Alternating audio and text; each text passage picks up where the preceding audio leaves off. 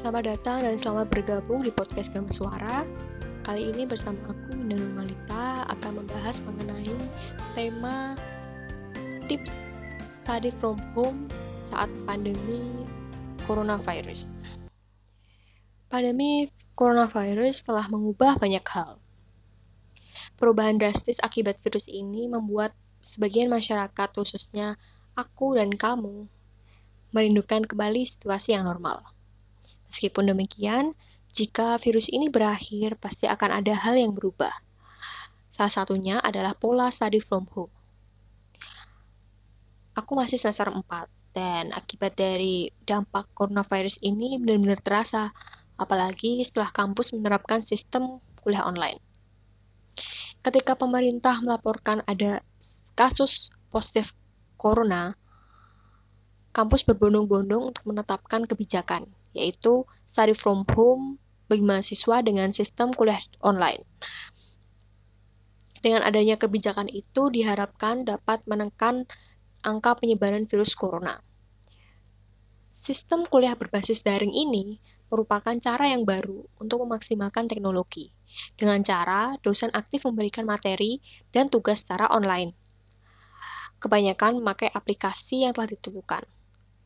Kalau aku sendiri pakai aplikasi Webex, WhatsApp Group, Google Meet, Google Classroom, Podcast, Spotify, dan aplikasi yang telah disediakan U G M seperti Elisa, dan lain sebagainya. Pengumpulan tugas pun juga melalui online, dan itu pengumpulannya sangat mudah.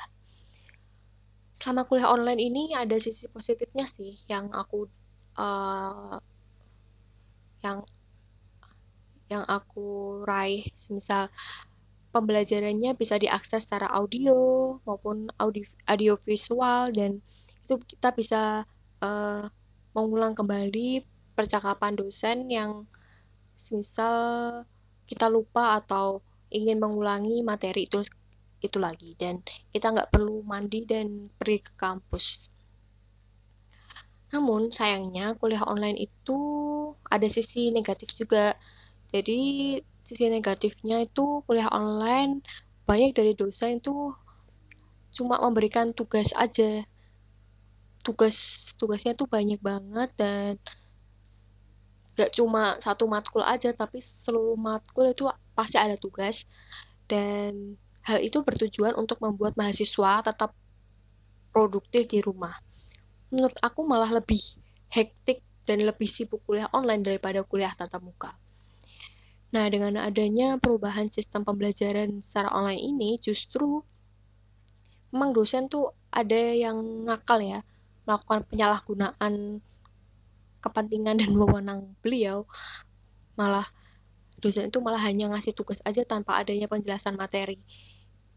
Kan kita mahasiswa jadi bingung ya. Dan menurut aku juga kurang efektif sih pembelajaran kalau ngasih tugas aja. Namun di sisi lain juga aku merasa salut dengan Bapak Ibu dosen yang sudah mempersiapkan materi, dan mungkin kebanyakan dosen juga yang sudah lanjut usia belajar lagi untuk menyampaikan materi secara online. Uh, dengan adanya kuliah online ini juga nggak cuma mahasiswa aja yang stres, capek, bingung, dan sampai sakit, tapi juga dosen, staf, dan jajaran lain juga pusing gitu. Uh, mungkin uh, mahasiswa ini perlu untuk refleksi lagi ya. Ya walaupun kita emang capek dengan kuliah online, tapi please lah tetap hargai dosen saat mereka menyampaikan materi. Karena uh, dosen itu juga gak semuanya gaul dan milenial seperti kita ini. Ada yang dosen yang tua dan mungkin kikuk dalam hal kuliah online ini, mereka meng- mengambil waktu untuk belajar kembali bagaimana cara uh, pakai pakai aplikasi online ini. Jadi gak sedikit dari mereka juga belajar dulu kan. Jadi kita harus tetap menghargai dosen dengan cara uh, tetap mendengarkan ketika beliau menyampaikan materi. Itu aja sih, karena ilmu-ilmu beliau pun juga kita masih per- perlu kan. Lalu ada tantangan lain sih, karena ada mahasiswa yang kurang begitu memiliki akses terhadap internet, sehingga pembelajaran dengan metode online learning ini berjalan kurang maksimal dibandingkan kelas tatap muka. Uh, terus juga ada mahasiswa yang kurang memiliki kemampuan untuk mengakses platform pembelajaran daring secara optimal. Nah, banyak dari teman-teman aku nih yang ngeluh karena mm, kuota internetnya jadi cepat habis dan boros gara-gara harus ikut kelas online dan ada video live streaming dari dosen. Lalu juga ada keluhan tentang kecepatan internet, karena tiap provider di masing-masing wilayah itu memiliki uh, kecepatan yang berbeda-beda pula. Ada yang normal, cepat, dan atau lambat. Uh, harapannya sih ya, dosen, pengajar itu nggak terlalu memberikan banyak tugas lah, walaupun kita tetap produktif di rumah. Selain melakukan tugas, juga kita melakukan hal-hal aktivitas non-akademik juga. Dan ya, mungkin curhatan-curhatan mahasiswa tuh paling ya seputar tugas itu sih, yang kadang dikasih dari dosen tuh nggak ter nggak nggak manusiawi gitu, mungkin lebih dari lima atau sepuluh mungkin bahkan. Nah, setelah sesi-sesi itu sesi-sesi curhat tadi, aku mau ngasih tips supaya bisa belajar di rumah selama masa pandemi ini. Yang pertama, ciptakan suasana rumah yang aman dan nyaman. Misalkan, pelankan suara T V, musik, maupun percakapan yang bisa mengganggu konsentrasi belajar. Hal ini sangat penting sih, karena ketika kita belajar perlu konsentrasi yang tinggi, apalagi kita nggak berada di kampus ataupun di sekolah, dan hal itu kita perlu membangun suasana yang nyaman dan asyik di kamar. Yang kedua adalah menciptakan suasana yang positif yang mendukung proses belajar. Misalnya, kita nyiapin makanan ringan ataupun menyetel musik yang ringan agar tetap rileks.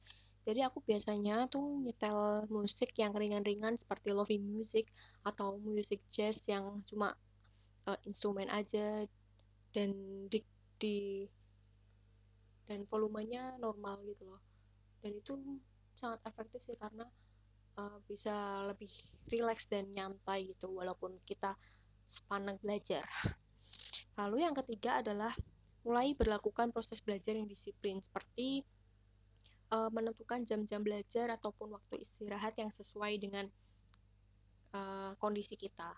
Kalau misal kita fit, kita bisa melakukan belajar berjam-jam, ataupun uh, kita selingi dengan makan ataupun uh, tidur-tiduran, baca komik, baca novel, nonton drakor atau yang lainnya.